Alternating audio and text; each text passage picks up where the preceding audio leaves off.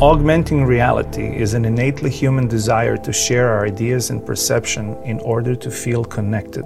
Welcome to the Cyberdelic podcast, where startup CEO Nils Pihl and co founder and anthropologist Damir First explore how memetics and cultural transhumanism influence our digital reality.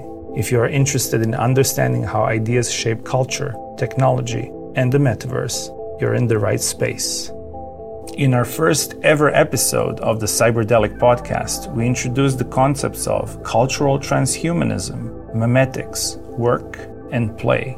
Join Nils and Damir in exploring their memetic identity, the ways culture shapes our thoughts and vice versa, and how memes might achieve immortality.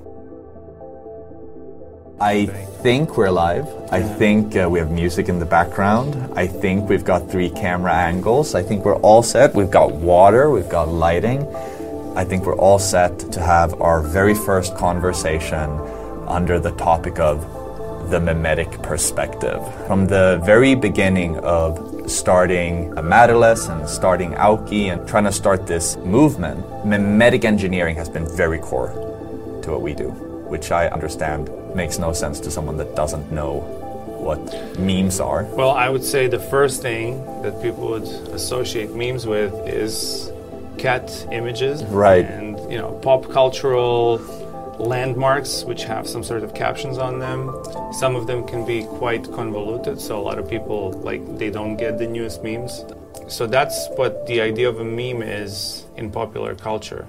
Yes, in a act of great irony, cosmic irony, the word meme has had some mimetic transmutation and now has a new meaning from what it originally meant. But the term was actually coined in the late 70s by the biologist Richard Dawkins when he wrote a popular science book mm-hmm. trying to explain to the layman the neo Darwinian synthesis The selfish gene. the selfish gene, right? Mm-hmm. And the big idea in the selfish gene was that natural selection, survival of the fittest, is not best understood at the level of the species or even the level of the tribe or surprisingly even at the level of the individual which is you know where most darwinian thinking is. You know the, the fittest individual is the one that survives. But the neo-darwinian perspective uh, that dawkins was putting out in the book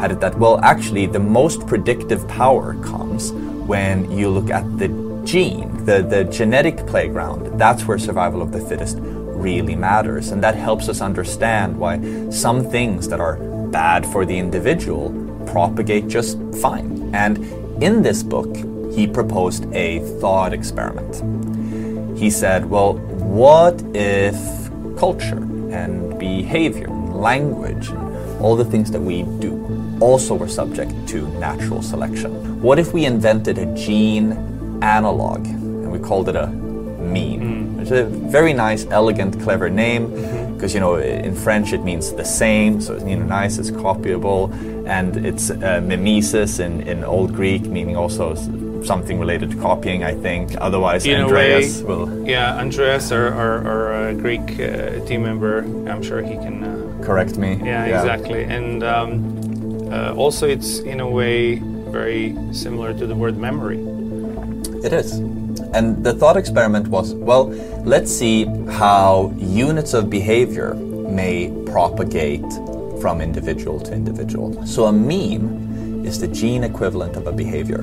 It's an arbitrary boundary that we're going to set around a behavior or a set of behaviors because memes are not physically real. So you can set these boundaries a little bit where you want. Let's just set the brackets around whatever behavior you want to examine Okay. right? That's a meme. So, for example, waving to say hi to people is a meme. Mm-hmm. Having this kind of collar is a meme. The way we have our beard is a meme. Mm-hmm. The word meme is a meme. The word word is a meme. So, a meme is any kind of observable and copyable behavior. And the idea was okay, so what does survival of the fittest mean for memes? For genes, easy to understand. It's the most copies. Whatever gene makes the most copies of itself is the fittest one. Right. So what it would it, would it be for a meme? Turns out it's the same thing. Whatever makes the most copies of itself is the fittest one. Okay, like if we talk about cultural units that can self replicate and propagate, how do they mutate? How do ideas mutate? Yeah. You know, Chinese Whisper is the game, right? Mm. So I was at a certain point, I was told by a person who's into the art of storytelling, right? So she's a professional storyteller. She's been doing it for a very long time. And uh, right now, there's a really big network of people across the world who are connecting about the love of storytelling and tradition and so on. So they did this project where they had, I think, around 30 or 50 people, and they did the Chinese Whispers game. So the first person started off a storyteller from a certain country was telling a story. The next person in line was also a storyteller who got to hear it only once. And then immediately they needed to tell their own version of the story. Right. Yeah, so long story short, after they all did it, the final version of the story ha- was played for all the people on a Zoom call and had mm-hmm. nothing to do. I mean, nothing to do. There was the first story was about a man who was at the riverside and he had a magical creature appear and you know the 30th story was about a merman who changed sex. It Right, was right. completely i mean there was a kernel like what the story was about there but it completely changed. So it's hmm. like if this happens to people who are professional story- storytellers and collectors of narratives how can it be that memes actually can propagate and keep their fidelity So, to study or reason about the fitness of a meme, I contend that we can think of the meme as having three dimensions, right? The first dimension is its observability. Mm-hmm. How likely are you to get exposed to the meme, right? So, the waving behavior, very observable. But imagine if the greeting was instead that I'm supposed to hold up a secret amount of fingers behind my head, right? You can see that I put my hand behind my head, but you won't be able to observe the part where I put a certain amount of fingers up, right? So uh, the meme has to be observable. That's a very important quality, but it's not the only quality because the meme travels through a medium, people. And for it to be copied, when I say something and then you're gonna say it to Dushko, then you need to be able to replicate what it was I did, replicate the action. So simple actions like a clap, very easy. A more complicated action like a wave like this Okay. might be harder to uh, faithfully propagate. This is the fidelity of the meme. How likely is the meme to come out unmutated in every generation of transmission? And the game of telephone is fun because, well, the mutation rate is pretty high. But here's where memetics get super interesting because memes can do something that genes cannot.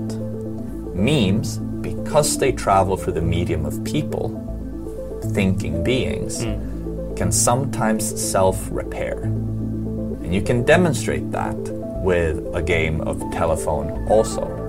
So, what does it mean that a meme self repairs? what does it mean what does it mean? i'm so a- sorry so, if we imagine we were to play, let's imagine we were to play a game of telephone. But I'm going to prime you a little bit. I'm going to say we're going to play a game of telephone with a number. With a number.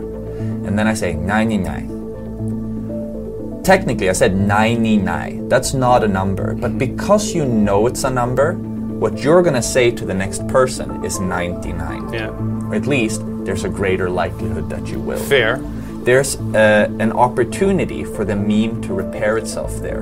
And the meme may have been mutated, of course, maliciously by me in this case, or just through poor transmission, right? Maybe you just didn't catch it right, maybe there was a noise. But because the meme travels through humans, sometimes they can self normalize or self repair. And they can do that if they have sufficient, uh, what I would call scaffolding.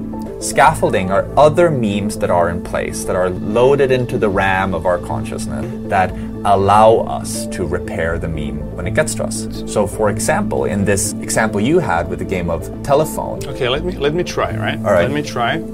So, first of all, number. So, when I hear something that sounds like nine or nine, there is only one number that that sounds like. So that's the number nine. The same with 90. So when you put those two units together, it becomes 99. Right? Yeah. Okay, let's make a thought experiment in the sense of what else could sound like 99, but it's not a number. well, to demonstrate how how important the scaffolding is here. If we say again, okay, we're going to do it with a number, this time I'm going to say the number in a language that you don't know. Fair. Okay. 99. That's 90. No? It's still 80? 99, but you 99. need to yeah, say okay, it. of course. Yeah, because it's in French and they have a system where it's 2 times 40, 10, 9. It's uh, a miracle it's that they can do right? accounting. Exactly. Yeah. So, because you don't speak that language, you will be unable to self-repair that meat. Right? It doesn't help you that you know it's a number because you don't you don't have the prerequisite scaffolding to really repair that thing. Okay. But again, a very important, like genuinely important difference between memes and genes is that memes can self-repair. And that means, in theory, this is a pretty cool thing. Your great great great great great great grandchildren will have very little genetically in common with you. Very little genetically in common with you. Because each passing generation only gets half and so on and so forth. But even if you just kept cloning yourself over and over, genes mutate and those Yeah. mutations will keep adding up over generations. And there's not much a photocopy of a photocopy of a photocopy. Yes. As long as you keep cloning the previous clone, etc., eventually your gene will have drifted off somewhere, mm. right? Okay. But in theory, you could today author a meme, write a song, come up with a catchphrase, invent a rhythm or a greeting, whatever, that could be performed by an alien civilization 10 million years from now. In theory, you could make a meme that self normalizes, create enough scaffolding, create a whole memeplex, a mimetic vehicle that can travel through time, repairing itself through the audience, and just staying put. So I would argue that memetics is unironically the biggest game you can play in the universe. Back in the day, people like Genghis Khan, you know, like want to have a lot of sons and daughters. Okay. Jeff Bezos wants to have a lot of dollary dues. Okay. but if you can author some memes with longevity, if you can start a mimetic snowball that lives past you and builds up momentum and builds up a mimetic castle over the generations, you're playing the biggest game you could possibly play. There is nothing bigger than mimetics in the universe. In fact, I would argue that mimetics is a not only a perspective, but you can see it almost as a force of nature that is not entropic. The universe itself falls apart through entropy. That's what the universe wants. It wants to fall apart. It wants to go back to sleep. It's done. Whatever. It wants to level out. The meme wants to be complex, solid, rigid, because fitness for the meme is to demand as much attention as possible of the medium. It's not enough for the meme to be in my brain, it wants to be uttered. So it's in your brain, so you will utter it. So it, it wants to be everywhere. So it's like a force that wants to replicate itself, but it requires consciousness to spread. Maybe? I don't know. It's spreading through consciousness now, Right. but we could argue. Okay, so the meme, what is the meme? The meme is information, essentially, mm-hmm. right? It's information. Piece, a unit of information. And as a mimetic purist, I would argue that even DNA has a mimetic component. It's information, sure, that is like trapped in this biological substrate, which is mm-hmm. not the best substrate for the information to be in. But now, information is traveling freely through, as Terence McKenna would say, noises through our little mouth holes, mm-hmm. right? Now, information can leap from from consciousness to consciousness, but also from computer to computer. A computer virus is also a meme. I don't know that it absolutely requires consciousness, but it's definitely thriving in a world with consciousness. Especially because here we are talking about it. Mm-hmm. Here, the meme is talking about itself. As uh, that's the perspective I, I try to espouse, right? Because as um, you know, uh, Sam Harris might point out in one of his talks, you know, you don't really have free will. Your thoughts occur to you; they pop up Right. as happenings in the mind. Um, so you know, it certainly feels to me like I'm choosing to talk about mimetics, but physically, that doesn't seem to be what's happening. Physically, it seems to be that this talk is happening. And to me, that's like goosebump inducing. Okay. The meme wants to talk about itself. It wants to build up this podcast. It wants to do all of these things. It wants to have scaffolding so that one day the meme can be self aware. That's a that's a very interesting and um, you know in a way we could call it an unverifiable perspective, Yes. right? But still helpful, I believe. fair. So why do you personally think that this is important?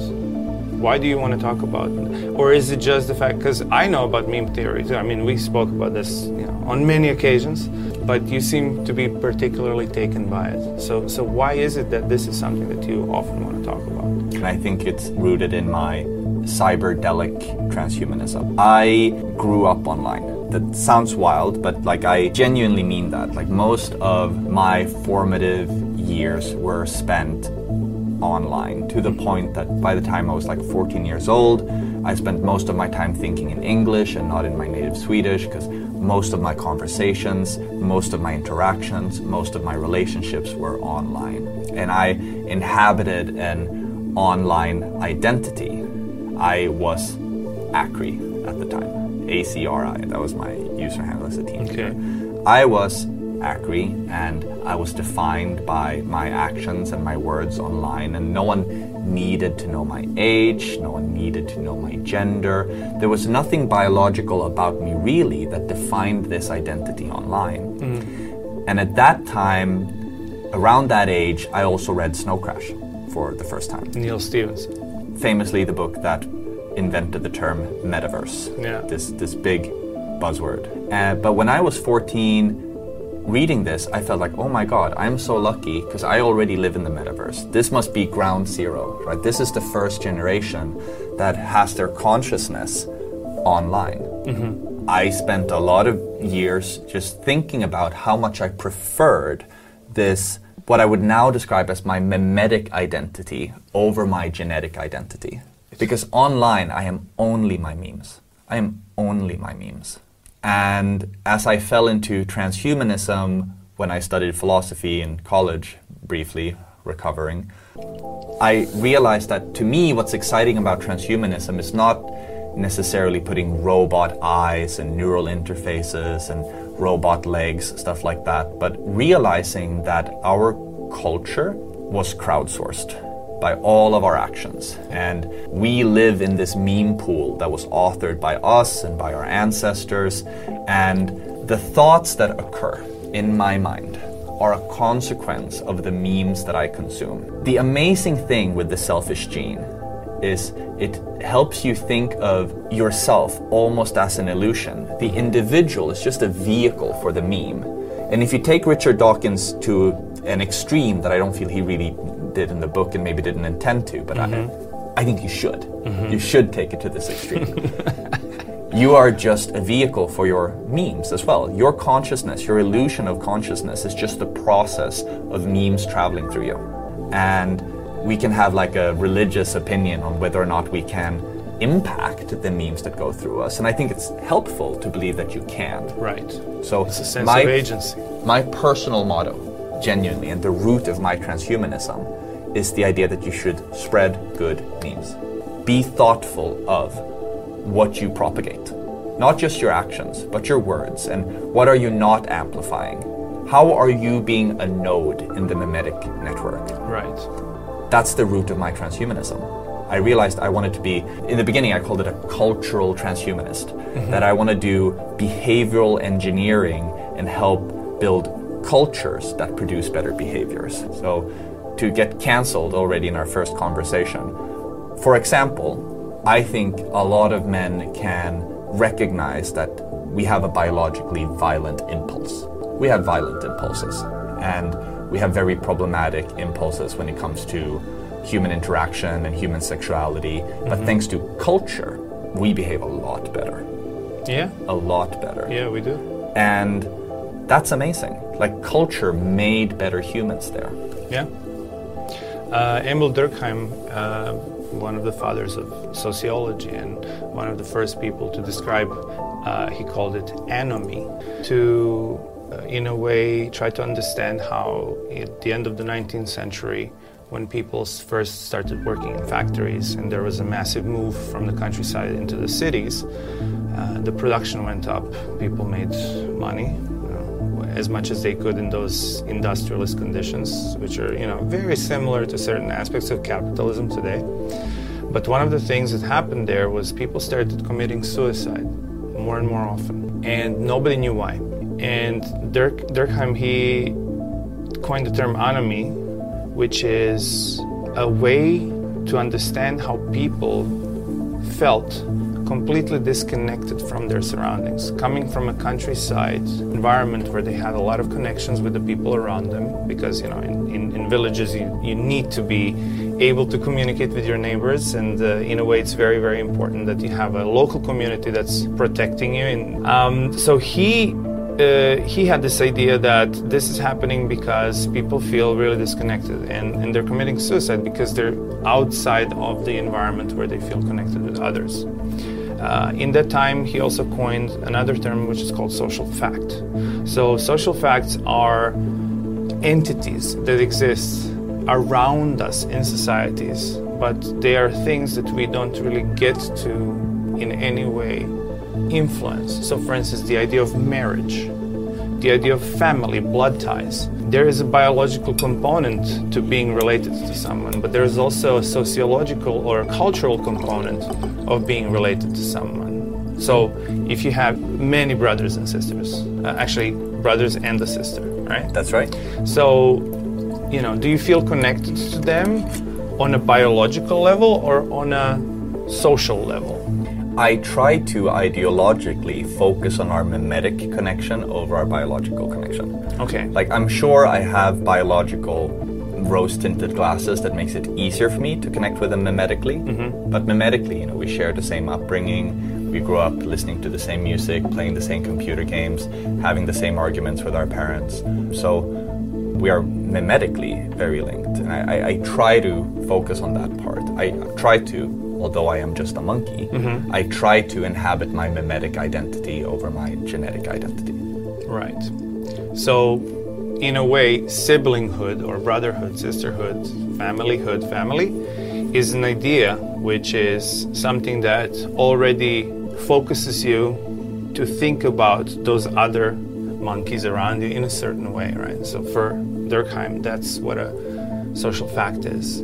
So, it's something that's so powerful. It's like gravity of society, a gravitational pull of acting in certain ways, having certain values, having certain norms. So, how would that relate to a meme? Well, the social facts are memes themselves. You know, the concept of marriage would be a meme, uh, as it is a behavior that is copyable. So, social facts are memes. I don't know if memes are social facts, but social facts are memes, certainly.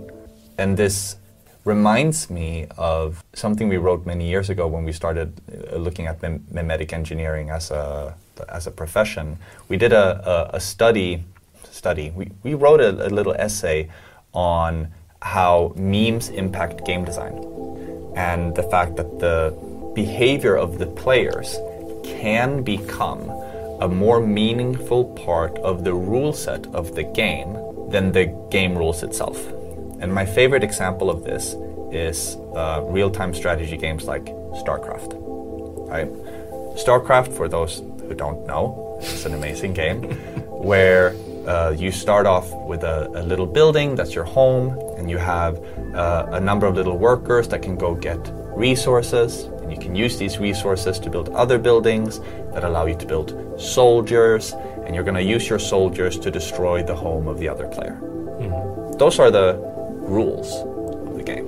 But one thing I realized playing a lot of StarCraft alone at first and finishing the single player mode and getting a lot of good scores, blah, blah, blah, and then jumping on online and getting completely hammered by the opposition is that there are there's a cultural element of the rules of StarCraft also.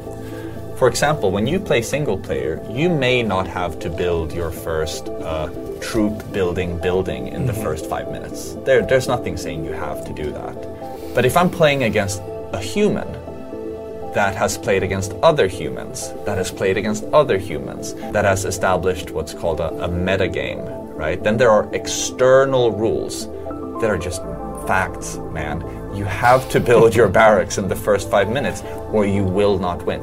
But this is not coded into the game itself. Right. These are not the laws of physics of the game. Yeah. Those are the laws of the culture of the game. What we mm-hmm. called at the time external rules, or just entirely mimetically prescribed rules. Mm-hmm. Interesting uh, that you mentioned games because recently we talked about the idea of games versus the idea of play, mm. which is a which is in you know this is something most people in I'm, I'm sure that most people really think is the same thing. You were saying that there's an external factor, right? So there's there's some kind of motivation that's an external motivation to play in a certain way, behave in a certain way, win in a certain way. And how is that different from an internal motivation to do something? All right, so there's a, a, a lot to unpack there, especially as you and I are lucky to know. In English, there's a lot to unpack here because other languages make this a little bit easier to discuss. Mm-hmm. In Swedish, for example, there is a different verb for playing a game and playing with a toy. There are two different kinds of play, whereas in English, there's unfortunately only play. Mm-hmm. But assuming we have an English speaking audience, let's explore what the difference is between playing a game and playing with a toy. It would be mimetically much easier for them to understand if they're also speaking English. Absolutely, they will have their prerequisite scaffolding. So, when you play a game, there's a set of rules that are implicit or explicit. Um, there's a set of rules and there's a desired outcome, and you're working towards that specifically, right? It's very goal oriented. Whereas play with a toy, this other verb, lek in, in Swedish, is not goal oriented. It is exploratory and expressive. And, you know, an English speaker might think of things like sandbox games. Mm-hmm. Like you play in a sandbox game. Mm-hmm. It's lek in a sandbox game. Right. Absolutely. Exploration. Yes. Yeah. And these, I would argue, are two different modes of consciousness, actually, two different thought patterns, different neurochemistry, even, I would guess. I don't know this for a fact, but I'd be happy to make the prediction and, and have someone smarter than me actually check this. Okay. And to really understand the difference, I also want to introduce the opposite work. Work and play. Let's, let's start by differentiating those two. I was a terrible philosophy student, but on one of the few days when I was awake and actually listening, we were talking about value theory, I think it was called. And in that lecture, professor put out two different words, instrumental and intrinsic, which might collide with other people's scaffolding in the game industry that I've heard of intrinsic and extrinsic. If you've heard that before, forget it. Or thinkers who have multiple ways to talk to think about it. Just, just forget. it. We uh, invent these words from scratch. Intrinsic and instrumental. Let's stipulate what these means. Something that has intrinsic value for the purposes of this conversation, something that has intrinsic value is something that you like just because you like it. Like it's not meaningful to explore why. Like mm. the taste of ice cream, you like it because you know, like ice cream tastes good. Like we, we could get really reductionist and be like, well, the taste receptors, blah blah blah. Not meaningful. You just like ice cream, right? Whereas instrumental value is something you like because it can be exchanged for something that has intrinsic value. So I would say that money, for example, in a healthy human psyche is an instrumental value. Hmm. You want the money because actually there are other things that you want. There's a plan for the money. Now, of course, you can get you know something akin to an eating disorder with money and just want money for money's sake. But uh, in in a, in a healthy human being, money is just an instrumental value, and instrumental values are not bad. They're just different, and we feel different about instrumental versus intrinsic. As a salesperson, it's of course always good to cut straight to you know what are the intrinsic values, the, the things that you want. I like to point out, for example, that if you are trying to negotiate with someone about an amount of money and they want to they want to keep more money on their side, like they want uh, a higher salary or they want a discount or whatever, they want more money on their end of the table.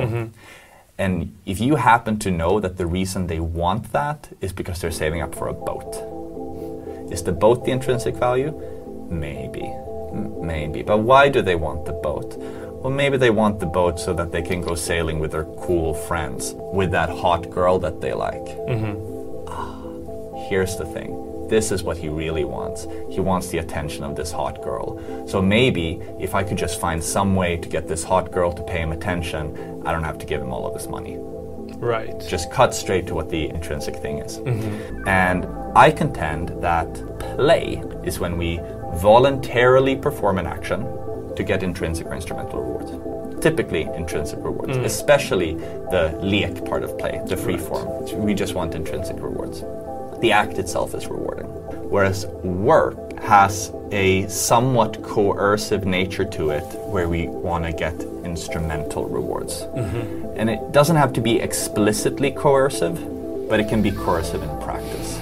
So, for example, grinding in Wor- World of Warcraft, no one's forcing you to do it, but you have to do it because there's this instrumental value you need to get to somewhere else. Right. If you could choose, you wouldn't do the grinding. Yeah. So it's an implicit coercion there. There's an implicit coercion. And work as a mindset is when you are somewhat coerced into doing things for instrumental value. Search your feelings, you know it to be true, right? Your job is not always work. You and I are very lucky that our jobs are play a Yeah. lot of the time, right? We get to spend a lot of our consciousness doing things we feel very passionate about. We'll do it late in the evening and like, oh my god, it's midnight already Yeah. because it's fun. Very but there are also parts of our job that is work, things that we have to do under implied coercion or sometimes actual coercion. Tasks delivered on time of a certain quality, understandable for others, actionable for people who are with us in this endeavor. Yeah, mm. those things are not easy to do always. And also, they are complex in a way in which we need to be very mindful of how we spread them. So, because of that, we have been thinking since the very beginning to have memetic scaffolding for the way that we behave and for what we expect others to be able to do and how we're performing this together, right? To say something that hopefully won't offend our CTO too much, or our CTOs actually mm. too much, the foundational s- part of our stack is memetic engineering. And the very first piece of tech we have is a principle that I believe is genuinely sacred. I'm just going to go out and, and say that. I believe it's a genuinely sacred principle, and that is you need to teach people to teach. What do I mean by that, and why do I think it's sacred? I've talked myself into believing that society, culture, civilization, the first brick of that project is when someone has the realization, ah, we need to teach other people to teach. Why? Well, let's say we're a Stone Age people and you, you just invented the spear. That's amazing. But now you're dead and no one has any spears anymore because you were the only one who knew how to make them. Let's try this again. Next generation, you invented the spear again. This time, Without knowing, without knowing, you without knowing that it happened again. before. Yeah, because the spear must have been invented many Loads times, of times many in times. different places. Yeah. So uh, the invention of the spear does not give us civilization. So now let's try. This time you invent the spear, and you teach Dushko how to make a spear. And then you die, and Dushko knows how to make a spear, but he doesn't teach anyone. So when Dushko dies, again, we don't know how to make spears. But in a third time, it's like, okay, I'm gonna teach Dushko not only how to make a spear, but to teach other people to make a spear too. Now, information in an oral tradition can survive. And most of human history was under an oral tradition. And As far as we know, right? So, this is this is what we suppose based on the material evidence that we have of what a human is and what a human can do. So according to certain anthropologists and biologists, human minds have been the same in the way that they had the same kind of intellectual, emotional capacity that you and I have right now. Between some people say 70,000 years, some people say 100. So let's just say 100,000 years, right? So it means that people could have conversations like these for 100,000 years. Is I it- have to reject that as Okay. someone wearing the memetic glasses. You can't have this conversation if the memes haven't been uttered. Our consciousness is the thoughts that go through our mind, and the thoughts that go through our mind are memetically contingent. We may have had the same wetware, brains capable of being exposed to these memes, but if you haven't been exposed to these memes, then you are not in the same consciousness. Okay. Right? So the quality of the memes. You speak several languages. You know that you have different personalities in different languages. If you don't speak a second language, you should learn. You know that you have a completely different personality in a second language that you speak well. Damir in Croatian is different from Damir in English. Yeah. Nils in Swedish is different from Nils in, in English. If that is the case, which we know to be true, then how could it possibly be the case that people 70,000 years ago are the same as us? They could not. They can be anatomically the same, Anatomically. but I embrace my memetic identity. It's not meaningful that they were genetically the same as us. Because what makes this moment so precious are all the memes that have built up the scaffolding for this conversation. Absolutely. Thank you for sharing this space with us. In the next episode of the Cyberdelic podcast, we will discuss augmented reality, the metaverse, and dolphins. If you're curious about our work, you can visit metalis.com and support us on Patreon. Links are in the description below. If you enjoyed this podcast, please share it and join the conversation on our socials or Discord. Most importantly, much love, and don't forget to spread good memes.